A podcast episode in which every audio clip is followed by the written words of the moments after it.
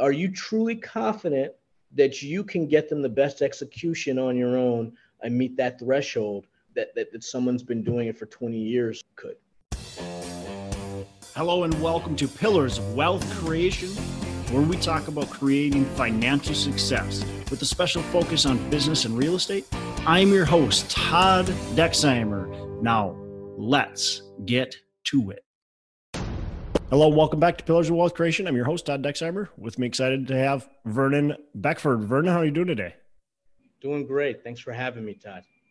Good. Well, I appreciate you having uh, having yourself on the show, joining us, and uh, excited to dive in because you are the CEO of Diversified Lending Solutions, which is a capital advisory firm for small and mid-sized real estate companies. So perfect timing uh, you're you know gonna gonna help us kind of navigate through how operators you know a lot of them struggle to raise capital both the, on the debt side and the equity side. So how can we uh, navigate through that? And how can we get our next deal funded? Which at this point in time uh, that's definitely an important topic because, well, the debt market and the equity market is literally like shifting between our, our toes right now. So excited to hear kind of what you're seeing out on the uh, on the street and uh, and really dive in. So, with that said, why don't you just give our listeners a little bit more about your background and and then we'll dive into what you got going on today. Sure. No, I appreciate it. So, uh, Vernon Beckford, CEO Diversified Lending Solutions. Uh, my background, uh, to give you a little context for how we decided to start the business, was in Wall Street. I started off on uh, the commercial mortgage backed security desk at Credit Suisse. And uh, a lot of my early years in real estate were working for very large institutions that helped other fairly large institutions grow. And what I discovered was that's a great place to learn. But I realized very quickly that once you started to try to do smaller deals on your own, to try to replicate what you were seeing in the kind of bigger, more institutional space, very quickly you realize that the resources, the transparency, the process becomes a lot more nebulous, a lot more confusing, a lot more inconsistent. And it um, it becomes many times a scramble um, whether you're bright, whether you have resources, it becomes a scramble to put deals together. And so, the goal for us in starting DLS was to be able to apply the institutional expertise that we've been able to accumulate over the years, we being my partner and I, and be able to apply that for small to mid-sized operators that want to grow. They don't, they don't want to take 30 years to get there. Uh, you know, they, they, they want to be able to look at themselves a decade from now and say, wow, I really created something sizable how do we help bridge that gap? So part of that is in debt and figuring out how to get you a bigger loan um, faster to get you in the right rooms with the credible lenders that want to fund your projects and are not quick to dismiss them. And then the other part of that is on the equity side, which is how do we find ways to make the pathway a little bit simpler for you, whether that be funding your earnest money deposit um, so that you can free up short term liquidity, whether that be bringing a key principal to a deal, uh, so that you can meet the net worth liquidity requirements on the loan. Uh, whether that be maybe providing rescue equity uh, capital in the event that you need to close out a round fairly quickly um, and don't want to lose a deal. Or if it's just being more uh, in touch with programmatic capital sources, whether that be private equity or large institutions that you just wouldn't speak to so that was always the impetus behind why we started and, and, and that's really what brought us today. And obviously having started uh, the business going on three years now um, it, it, right in the beginning of covid took us into one period of, of, of volatility and fear and, and trepidation and now we're kind of right back in, into another one. So um, you know these are the times that are, are, in many cases the most terrifying but but but bring a lot of opportunity uh, for for for investors as well. Yeah very true. And we'll see what happens. Obviously the story is uh, just starting to maybe unfold here. And what type of opportunity we're going to see and you know how how uh, crazy things get is, is, yet to be determined. You know we're, we're speaking what is it uh, November 2nd, uh, 2022. So We'll see. Uh, to be determined, but I think definitely we're going to see some sort of shake up a little bit, and it brings opportunity for people. And it, regardless, I, I, well, we're going to see shake up, but we're already seeing it, right? It's, and it doesn't necessarily mean we're going to see this big, huge crash, but we are seeing interest rates going up drastically, and that's changing investors' uh, returns and expectations, and um, really kind of messing with what has been the norm for i mean how many years did we have interest rates that were either falling or pretty stable? It's been it's been since 2006 2007 that interest rates probably peaked. Maybe it's even been maybe even before that and now we've been seeing these interest rates down down down down down i i can remember vernon back when interest rates were at like 5%. Of course. In, let's call it 2012. And people were like, well, they only got one way to go. And, and it wasn't down that people were talking about. Absolutely. I remember those days too. Yeah, and it's crazy. And then they got down to into the you know mid even lower fours, and the same sentiment was like they've only got one way to go. They're not going down, and then they go down, and then they go down, and then all of a sudden they're sitting there. You can get some interest rates for you know two. We we locked in one at two point seven percent. You know, mm-hmm. it's like phenomenal, and, and phenomenal, right? And now you go, well of course they went up. Of course. It's of course. very easy to get um, lulled into a you know a sense of um, false security in that this is just the way it should be. Yeah, For and I think long, most I people mean, did. They said they said this isn't going to end. Like, you know, it's been like this for forever. It felt like. You don't know how many years. It's funny because I was I was talking to some uh, business school friends of mine, who around uh, called 2013 were saying, you know, listen, rates rates can't go lower because it's just going to overinflate the market. Asset value is going to get crazy. In fact, I'm pulling away from the market because I'm scared. And they came in lower, it came in lower, came in lower, just kept going lower. And so for years, people have been saying, listen, um, this will have an implication. At, at, at some point, the party has to end. And so what I do try to say when I speak to clients, uh, especially folks who haven't gone through this cycle before, or maybe got just so used to extremely low interest rates, which is the environment we were in previously is not a steady state norm, right? If folks took advantage of it, that's wonderful, and there was a lot of uh, returns to be be made because rates were so low. But that doesn't mean that that's an inevitability we should take for granted. And every market, right, whether it's a higher interest rate or a lower interest rate environment, will pre- present opportunities, right? Yep. Doesn't yep. mean that you can buy what you bought yesterday at the same price. And there may be some time like we're in today where people are trying to go through price discovery all over again to figure out where asset values truly are. But um, but but yeah, it, you can't live in a in a zero interest rate environment indefinitely. Eventually, it's going to yep. catch up. Yeah, and it's going to be interesting to see how it plays out. Like we already said, what are you seeing on your end? Um, you know, obviously you're probably talking with a lot of investors, a lot, a lot of um, people in the market. What are you seeing on your end? Anything that you know either concerns you or excites you um, as you're looking forward?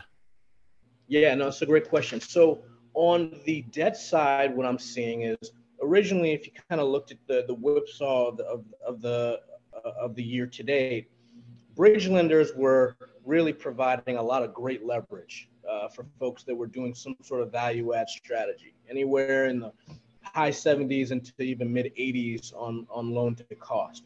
And that was a great product when you could get that in the fours and you can maybe, you know, you can push in the fives. What what the rate rise has done is forced many of those bridge lenders to say, listen, we're not confident that we can make you that loan and still get refinanced comfortably uh, on the back end. There's been so much rent increases, you know, in many markets that unless you're buying something at a really great price um, that's below market, we're not just going to give you the benefit that rents are going to grow so much over the next couple years that you'll just grow yourself into a place where you can refinance easily. So they've been cutting back their leverage, right? So the so the guys that were providing 80% before maybe provide 60% today. And obviously that creates an issue when you need to raise equity and figure out where you're going to plug that hole.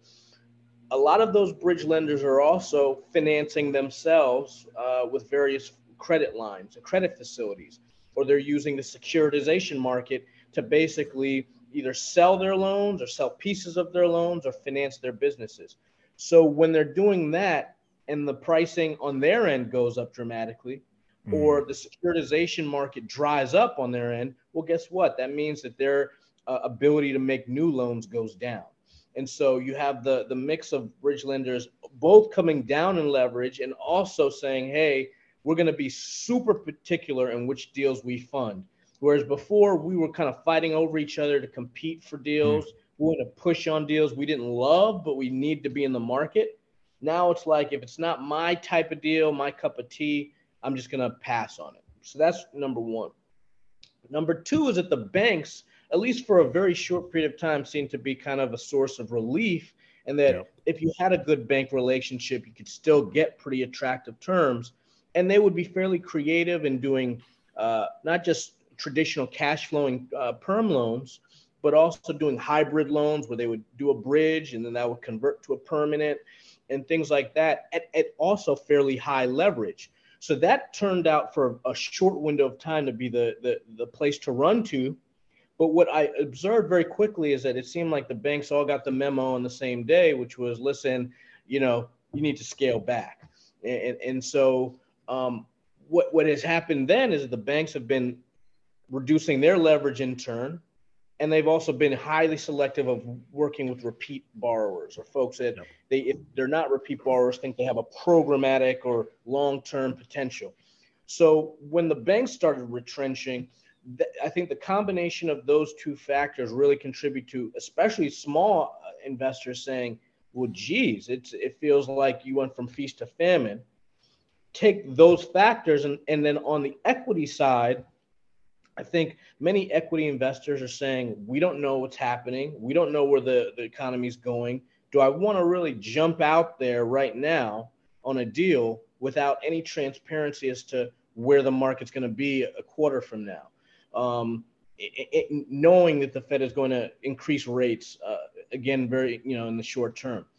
And so there's a little bit of what I would call a, a, a gridlock in the sense that if if if the deal just happens to fit the right parameters, there's financing for it all day, and that's for the vanilla categories. If it's not vanilla, if it's in a in a in a market that people don't love, it's very hit or miss. Explain explain vanilla, right? Just sure. So I would describe vanilla as you have a uh, 30 unit multifamily complex uh, that's 95% occupied in a bustling uh, city or, or, or, uh, or suburb adjoining a city. You know, every lender, you know, out right now is going to quote that deal because that's the deal that they can find some resolve in that regardless of whether the economy softens a bit, that, that asset is pretty much performing and a stabilized. Yeah. And it just feels good and it feels risk, risk protected. If you are the um, individual bringing a class uh, B office building in a tertiary market, and your and your premise is I'm going to reposition that office building because um, people are coming back to the offices.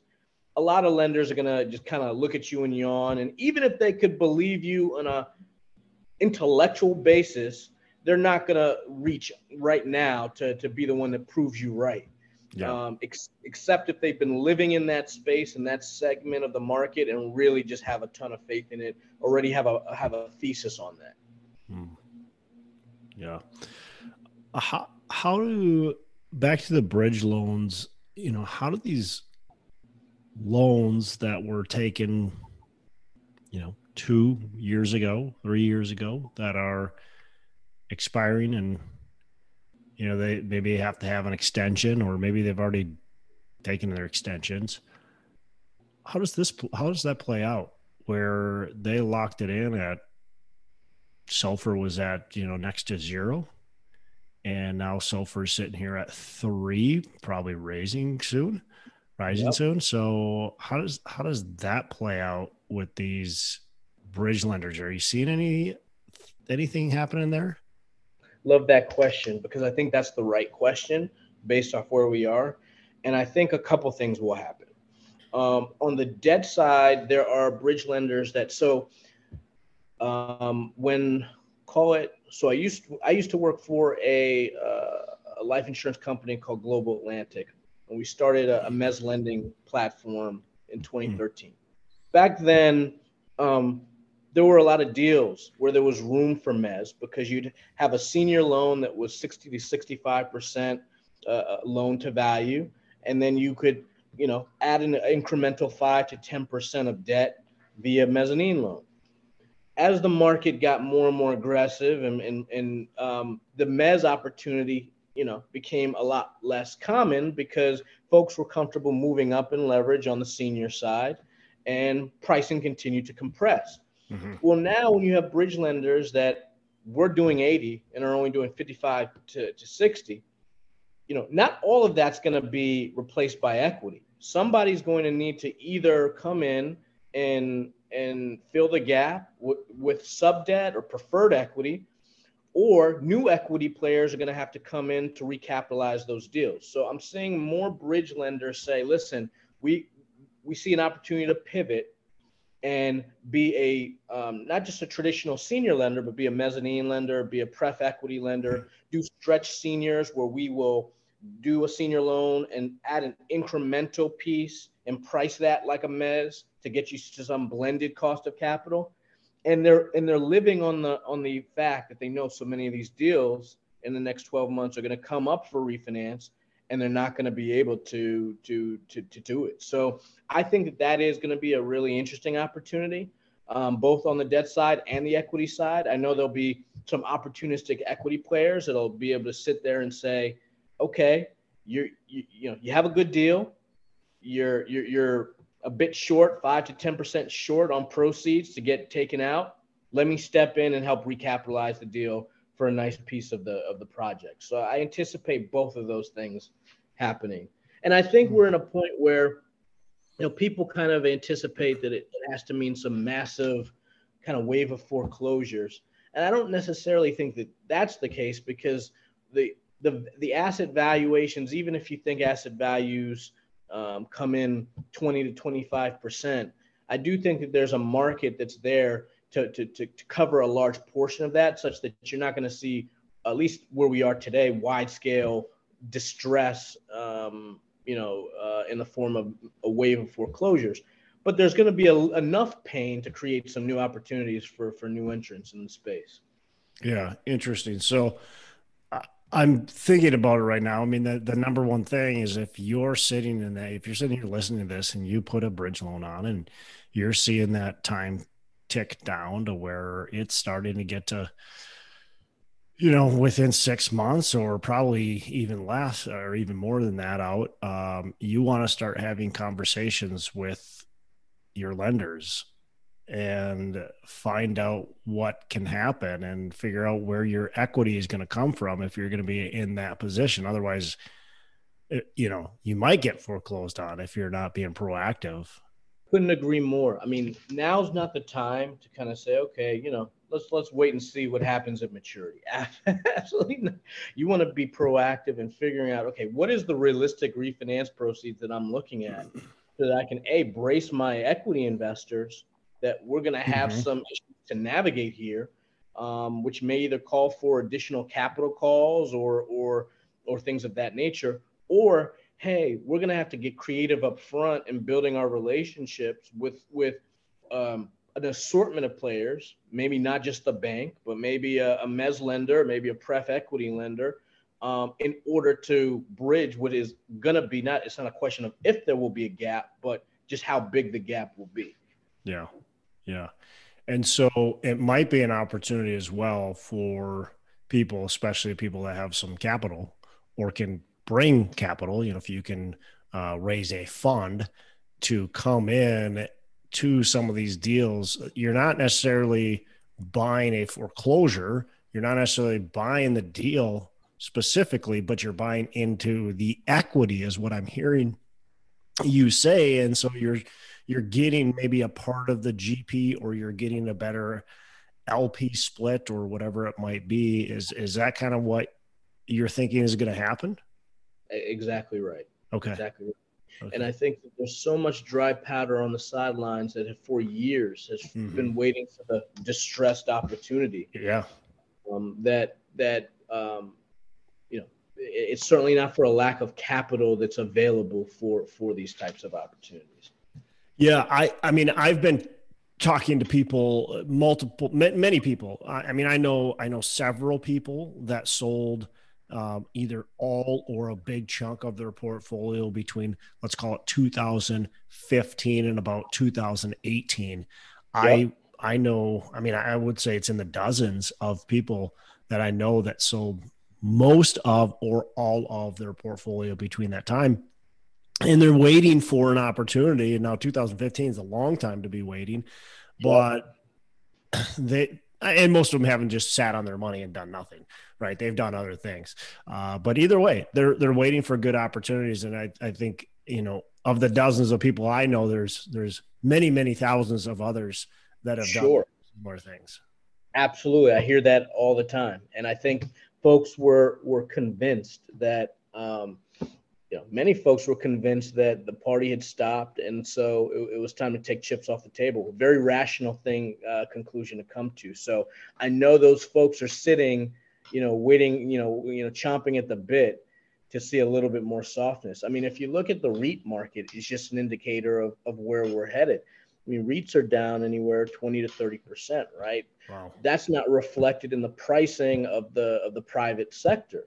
And so even if you're seeing, and what we're hearing is that, you know, sellers are kind of coming off of their numbers five to 10 percent, you know, versus where they were before, that's still a healthy difference between where the public markets are pricing real estate and where the, the private markets are pricing it. So yeah, that um, another 10 to 20% to go if you're looking at the public market.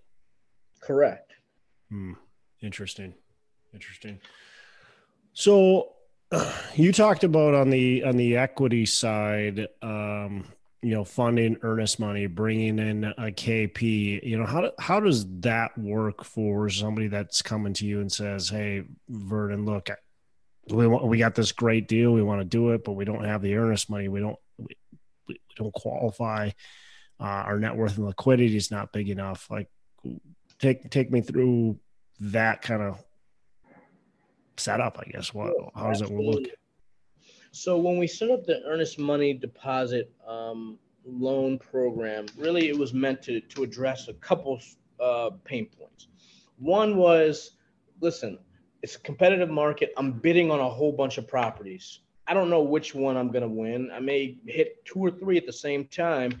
And if that's the case, I don't want to have to clear out my whole bank account to, to fund the earnest money deposit. I'm going to be raising capital, whether it be on a syndicated basis or I have a strategic high net worth partner.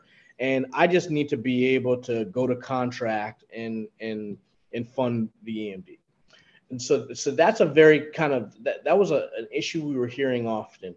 Um, the, the, other was I want to do bigger deals, and, and, and bigger deals are going to call for a bigger EMD. So um, it's it's um, so I need to be in a position where I'm comfortable that if I need a hundred thousand or two hundred thousand or five hundred thousand dollar EMD, um, that's not going to be the hurdle that prevents me from getting over over the, mm. the, the speed bump. So what we do is we essentially have two verticals. One is for soft and one is for hard. There was a time and it drove us crazy not not too long ago where everybody yeah. would say, "Oh, I gotta go hard. I gotta go hard," and we said, "Well." Yeah, we get it, but but do you really have to go hard? Yeah, if I want to be competitive, I got to go hard. So let me st- so so I'll start with the hard. It, it, yeah. Go hard day one, million dollars hard day one. I'm just going, yeah, exactly. Crazy. Seat of my pants. So in cases like that, obviously that's a very risky proposition, right? Yeah.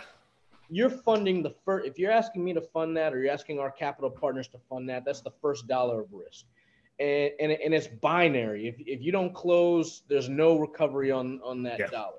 Yeah. So so that's a very high risk dollar. So from our perspective, the way that we structure that is um, you we fund the hard EMD um, in exchange for economics in the in the transaction, right? Because that's really making a, an investment in your project, and it's structured as a loan, and we want to see that the EMD funds exist, right? Yeah. It's it's not that you just don't have them and you want us to be the first seed investor in your deal, and if it goes bad, you didn't put any skin in the game and it's all on us, which would just be a complete, you know, misalignment of, of risk.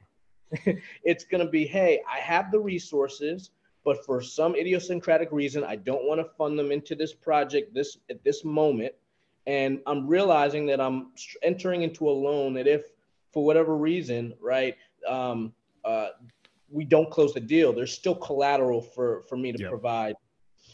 So that so that's the hard. Um, on the soft side, it's far more straightforward because a soft, you know, you could effectively uh, exit from the contract if for whatever reason the agreement uh, in due diligence you find that you don't like something or, or, or what have you, or yep. there's a financing contingency. That case, it's a very straightforward process. We effectively charge a, a, a fee that's either upfront um, on an ongoing basis or at closing and we don't even price that as a profit. We charge you know anywhere from one to two percent uh, generally of the face value of the EMD. And the reason we do that is because we just want to offer that service to our clients, and we want the debt assignment. Hmm. And, and, and so um, in in that instance, that's really a courtesy that we're trying to, to just free up some liquidity for uh, a sponsor that knows they're going to be raising, but they just need to move um, and they need to move re- relatively quickly. So that's EMD, and I can get into a little it's, bit more. It's probably deal specific, but what about is something like that? Uh, you know, cost percentage wise of the of the amount. Yeah. So on a soft basis, that's usually um, one to two percent of yep. the underlying EMD. On a hard basis, um, it's generally, and again, it varies on the risk of the deal, yep, the strength of sure. the sponsor, but that could be anywhere from you know five to ten percent of the GP um, um, in exchange for for a hard EMD. Okay. Yeah. Yeah. I, I, don't. I mean, that sounds fairly in line with what I've heard um, for other people from other people too. So. Uh, and then bringing the KP, explain. I, I, guess you know. I think most of my listeners, or a lot of my listeners, probably know what what a key principal is and what that means. But at first, just give us a quick little explanation of of why somebody would need that, and then uh, maybe we talk a little little detail on that too. Yeah, absolutely. So, uh, so when you get a loan, it's either going to be on a non-recourse or a recourse basis. Mm-hmm. Most people, if they can, will take advantage of non-recourse for obvious reasons. Yep. But even in a non-recourse loan, there will be recourse carve-outs that say if the sponsor does X, Y, and Z, it triggers recourse. Yep. If you commit bad acts, if you commit fraud, if you just took a, a, a, toxic vat and just tossed it on the property and made it radioactive overnight, you know, those are things that will trigger recourse. And so the lender's going to say, well, we don't, it can't just be you or grandma on the recourse, you know, that has $5 in your bank account um, that, that has no teeth for us to actually uh, pursue it's got to be someone that has sufficient net worth and liquidity that we think there's real gravitas behind having a guarantee. And so usually lenders will set a threshold, whether that be, and it varies depending on the deal, but a, a safe threshold is wanting to see a key principal that has 100% of net worth of the loan amount and 10% of liquidity uh, uh, uh, as a percentage of the loan amount. And that's a, just a general rule, and that's a negotiated point. And so what we would do is we would bring an investor that that uh, understands these um, these deal structures and would come in as a key principal, as a partner in the deal, in exchange for a piece of the equity, um, and provide that guarantee. There are instances where, let's say, as the risk profile of a deal goes up, let's say it's a new construction project, that'll usually be a, a, either a partial or a full recourse loan, meaning that mm-hmm. there are no conditions. In that instance, obviously the risk is is higher but yeah. we could also bring a, a, a, partner for the same purpose effectively to show mm. the lender that there's a partner there that has the liquidity and the net worth to to back the guarantee. That's got to be a lot more. I would think a lot more expensive if I'm gonna if I'm gonna go. Hey, Vernon, I got this deal. It's full recourse. Um, Absolutely. But we need a KP. Yeah, no, it, it's it's more expensive, yeah. um, and it's it, and it's very much deal. I mean, deal and sponsor focus, and I would even say sponsor focus before the deal. Yeah. None, none of the investors we work with are just going to do that deal, even if it's a, a slam dunk, if they don't have a lot of confidence in the individual who's actually going to be responsible for overseeing it. Right. Right. Yeah, and I mean, even with the non-recourse, you want to have you want to feel really comfortable with that person because a lot of people when you say well it's bad boy carve-outs like well i'm not going to do anything fraudulent. I'm going to be okay. Well but it's not that simple. Like if you're mm. not doing the financial reporting that's required that could be a case for it. If you're if you yep.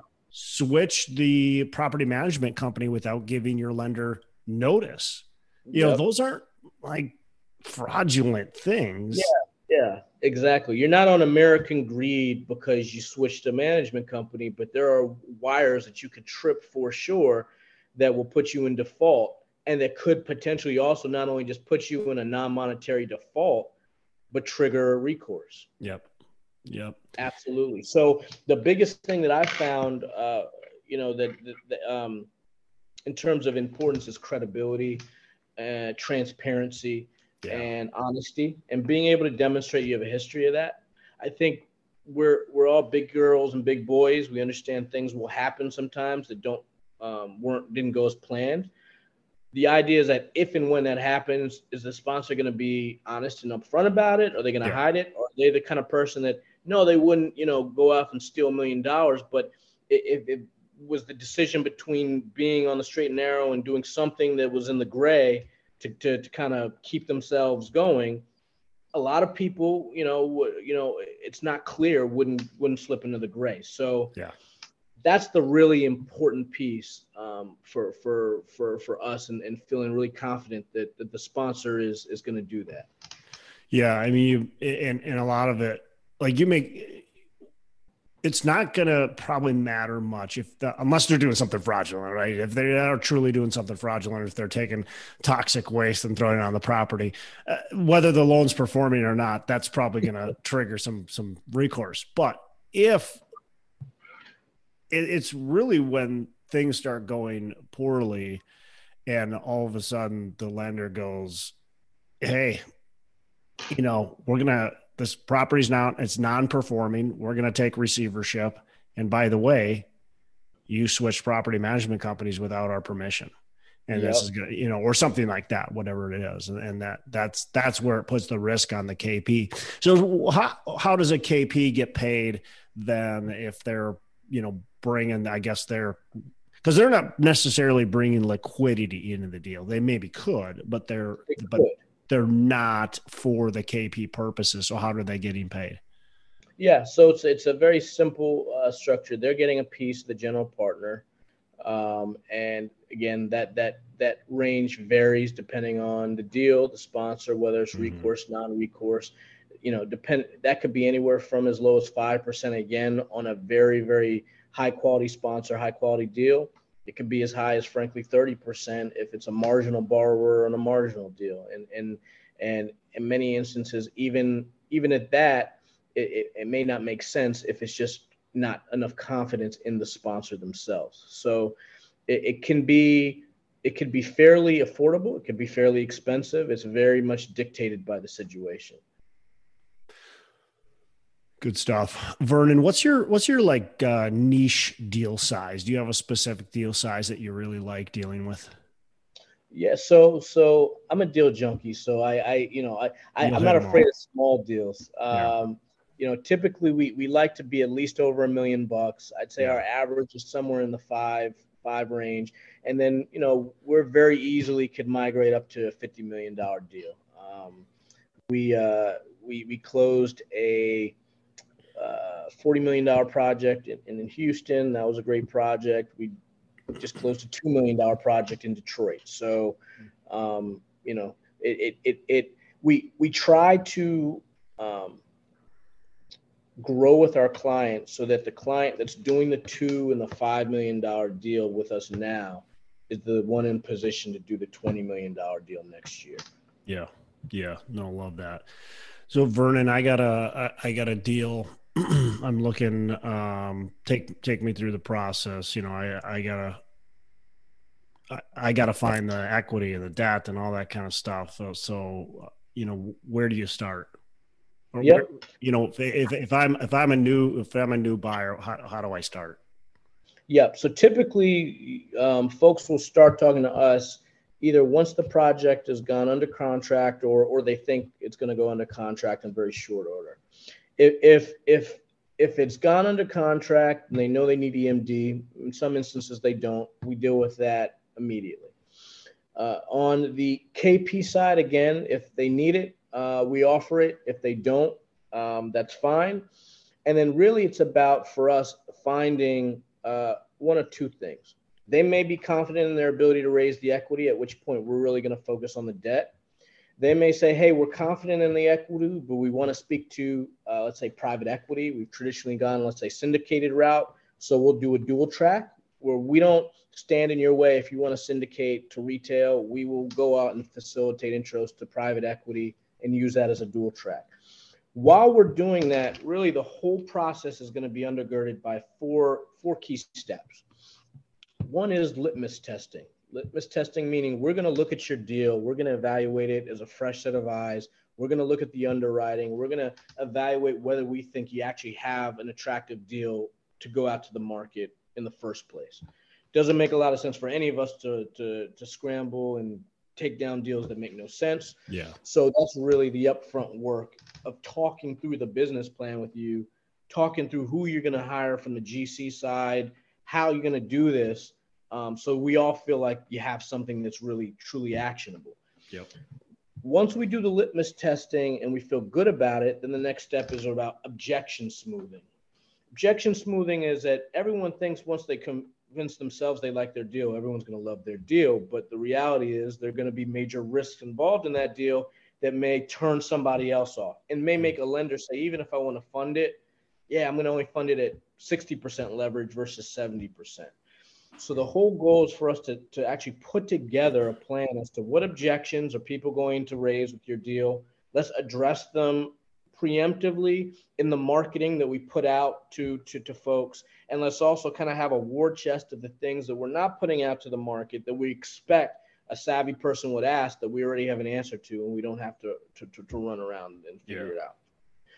Third part is going to be deal de-risking. So deal de-risking means let's say you go out to a private equity fund, they want to give you a term sheet. Let's say you go out to a lender, they want to give you a term sheet depending on the lender, depending on the shop, the term sheet is going to be either very brief or it could be long. And there's going to be a lot of minutia and granularity into how they're offering the terms. And our goal is not to get so excited that you got a term sheet because you said, "Oh, the market's tight. I got a term sheet. It hit my uh, hit my leverage and it hit my um, my my uh, the right interest rate. I want to go with this this lender." Slow down, there's probably 20 other terms we want to address in that term sheet to make sure that we like it. And if we don't, we're going to push on those and we're going to find ways to either get somebody else that, that'll improve on them or we're going to make sure that you're covered there. And then the, the last piece of that puzzle is assuming you're comfortable with whatever terms on the lending side and on the equity side that, and you've accepted, let's say, a term sheet, and now we're going into diligence, is that you don't basically fumble on the one yard line and start um, confusing the process or over muddying the process to a point where someone comes back and says, Yeah, I know I was going to offer you X, but now I realize I'm not going to offer you X. Either I'm out or I'm, or I'm significantly changing my terms because I've discovered new things, which is the worst feeling in the world. So we found that sometimes operators undershare, sometimes they overshare, sometimes they provide information in ways that are confusing. So someone is now led to a different conclusion. We want to be in a position where that doesn't happen. You have a clean due diligence process so that folks get the information they need and can get their answer, their questions answered without a whole bunch of confusion, and get a get get you the terms you actually you know um, you know, thought you were going to get when you signed signed the term sheet. And so that's really kind of the funnel of the process, and that's where uh, we have fun and we excel in terms of approaching your deal programmatically and thoughtfully, not just out here kind of scrambling, calling a guy here and doing this and throwing a, a file here. Really running a clean process. Vernon, I was going to ask you my next question It was going to be oh, Uh, why why go through somebody like you? And why not just like why don't i just go and, and call the lender directly? Why don't i just go and call the private equity di- directly? Why don't i just go and find a couple people that can do the em and the kp and save? Because i know you're going to charge me fees right? That's that's how you make money. So why not do that? You really just answered my question but anything else you want to say on that? What's your value? Why go with you versus trying to do it on my own no, ab- absolutely. It's a fair question. You know, why hire a uh, a roofer or a contractor to you know to renovate your house? You could do that on your own. And guess what? How many times have we heard stories of people that did that and were just banging their head against the wall because yeah. a they realized how much of a time sink it was. B, they realized that they were amateurs and not experts in that specific area and they were learning on the job. And then C, they realized that the end product didn't come out as good as they actually wanted it to anyway. So you can always take the risk of doing something on your own. And I don't want to create the, the, the, fallacy that people can't uh, learn. But the fact is that this is a field uh, that where expertise matters, where if you speak to hundreds of lenders, you understand the nuances between who's real, who's not. You understand what terms they're not speaking to that they're going to jam you with later you understand the questions to ask, and you understand how to answer questions. And so all of that in concert is a skill, it's an art.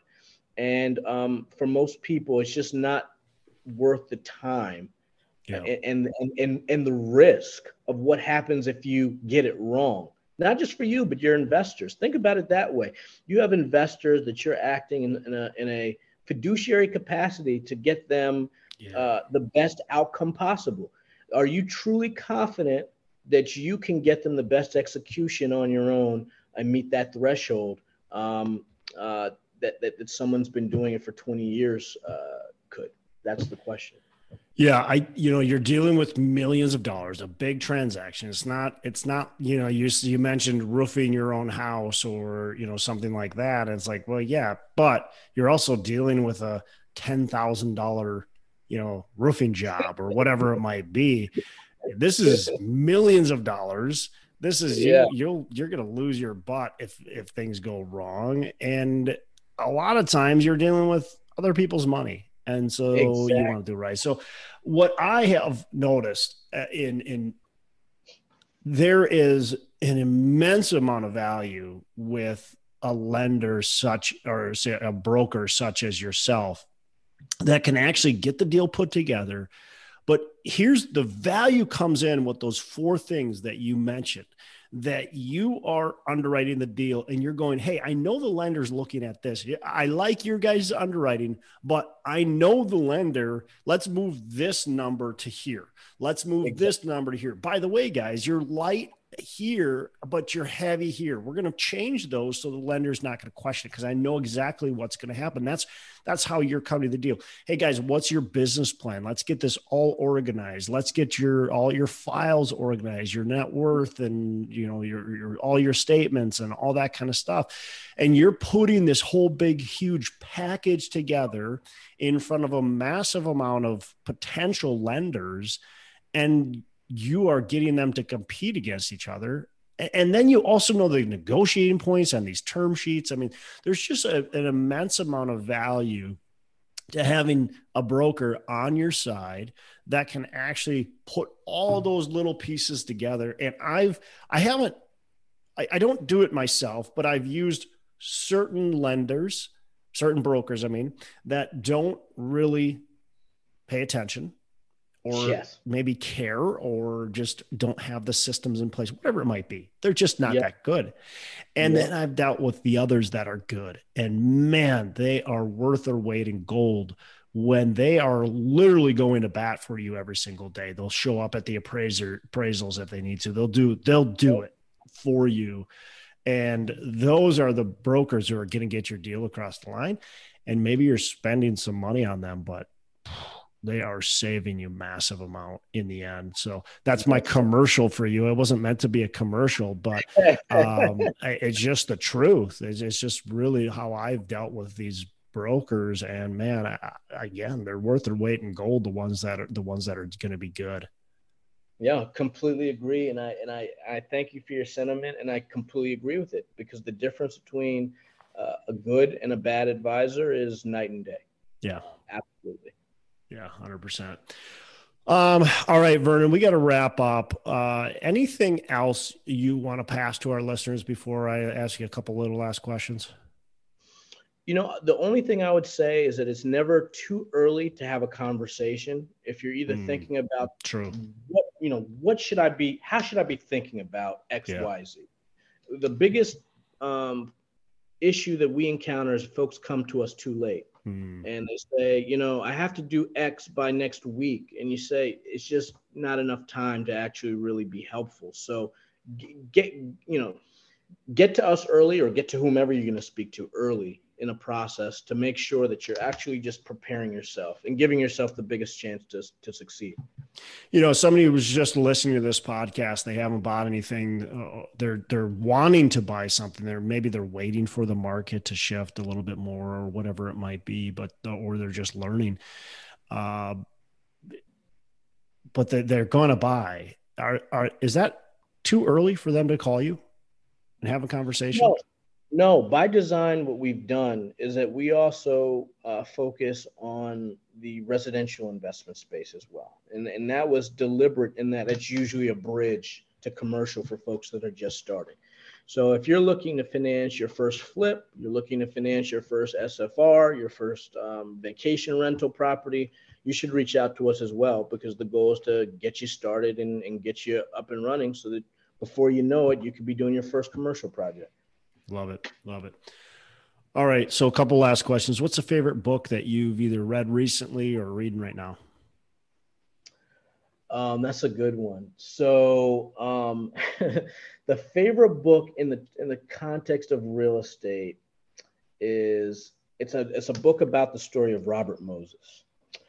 And Robert Moses, for those who don't know, I'm a New Yorker. But Robert Moses was effectively the, the, the real estate power broker for decades that for better or worse um, through his various roles uh, connected to the to the local uh, municipal government was basically the power broker and kingmaker um, when it came to bridges, tunnels, highways, hmm. um, and, and, the legacy that he uh, has left has been one that's highly mixed, and people credit him with some things and blame him for other things. it's a tremendous story about building cities and what goes well and what goes bad and, and who can be the beneficiaries and, and who can be on the on the wrong end of, of, of the curve. So hugely um, controversial character. Um, but but anyone who's interested in real estate and anyone who's interested in urban planning or or um, or uh, city building, uh, that you know that that that that's a figure that they should read up on. Cool, cool. Um, all right. So, last question: What are your three pillars of wealth creation? Great question. So, I'm going to approach the question a little bit um, philosophically and less tangibly, because I think that um, that's more helpful. The three things that I would say, especially in this modern society, is one, um, pick a specialty.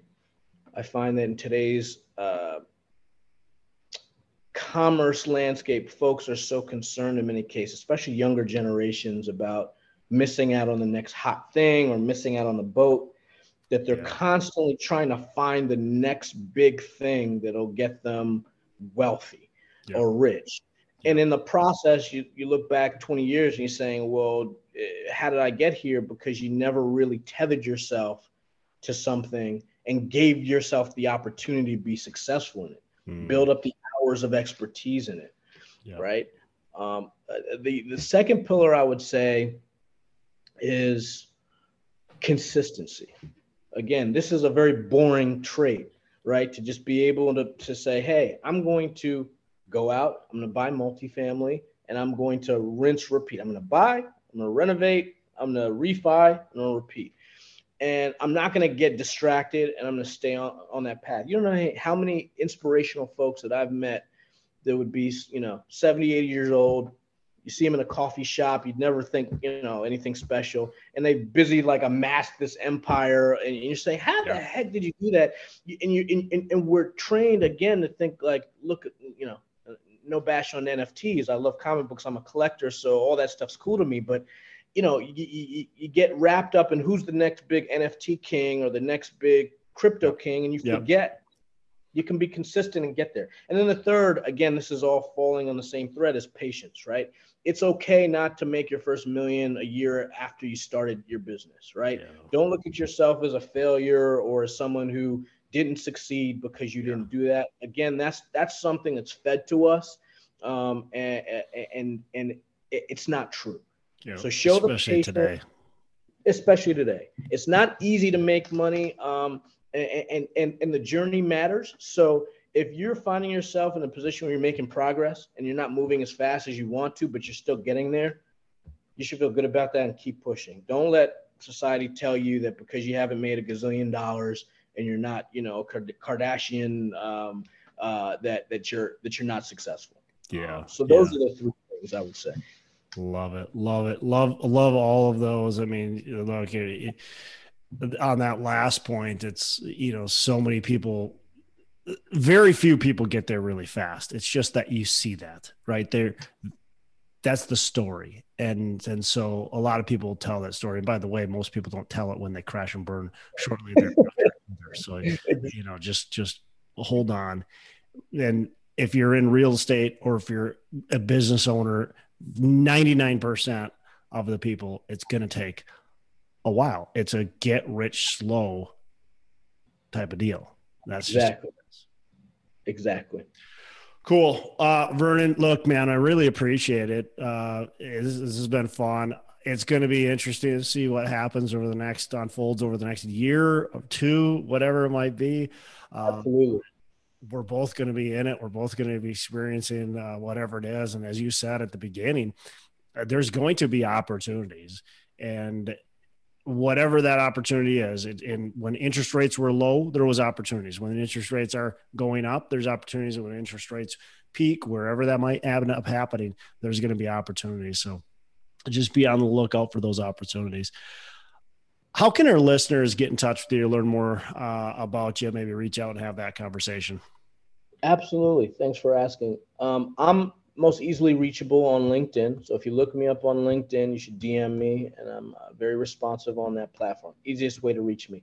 If you want to email me, you can reach me at vernon.beckford at dlsloans.com, um, uh, all one word. And then uh, visit our website, dlsloans.com. You'll learn more about us, and there, there's a, a link to uh, to contact us. So all, all ways to reach me. Love it, love it, and we'll put that all in the show notes. The listeners, you can get in touch with them there. Vernon, you have a fantastic rest of the day. Thank you, sir. Thank you, Todd, so much for uh, having me on. Had a great time. Absolutely. Hey, thanks so much for listening. I appreciate you being a loyal listener.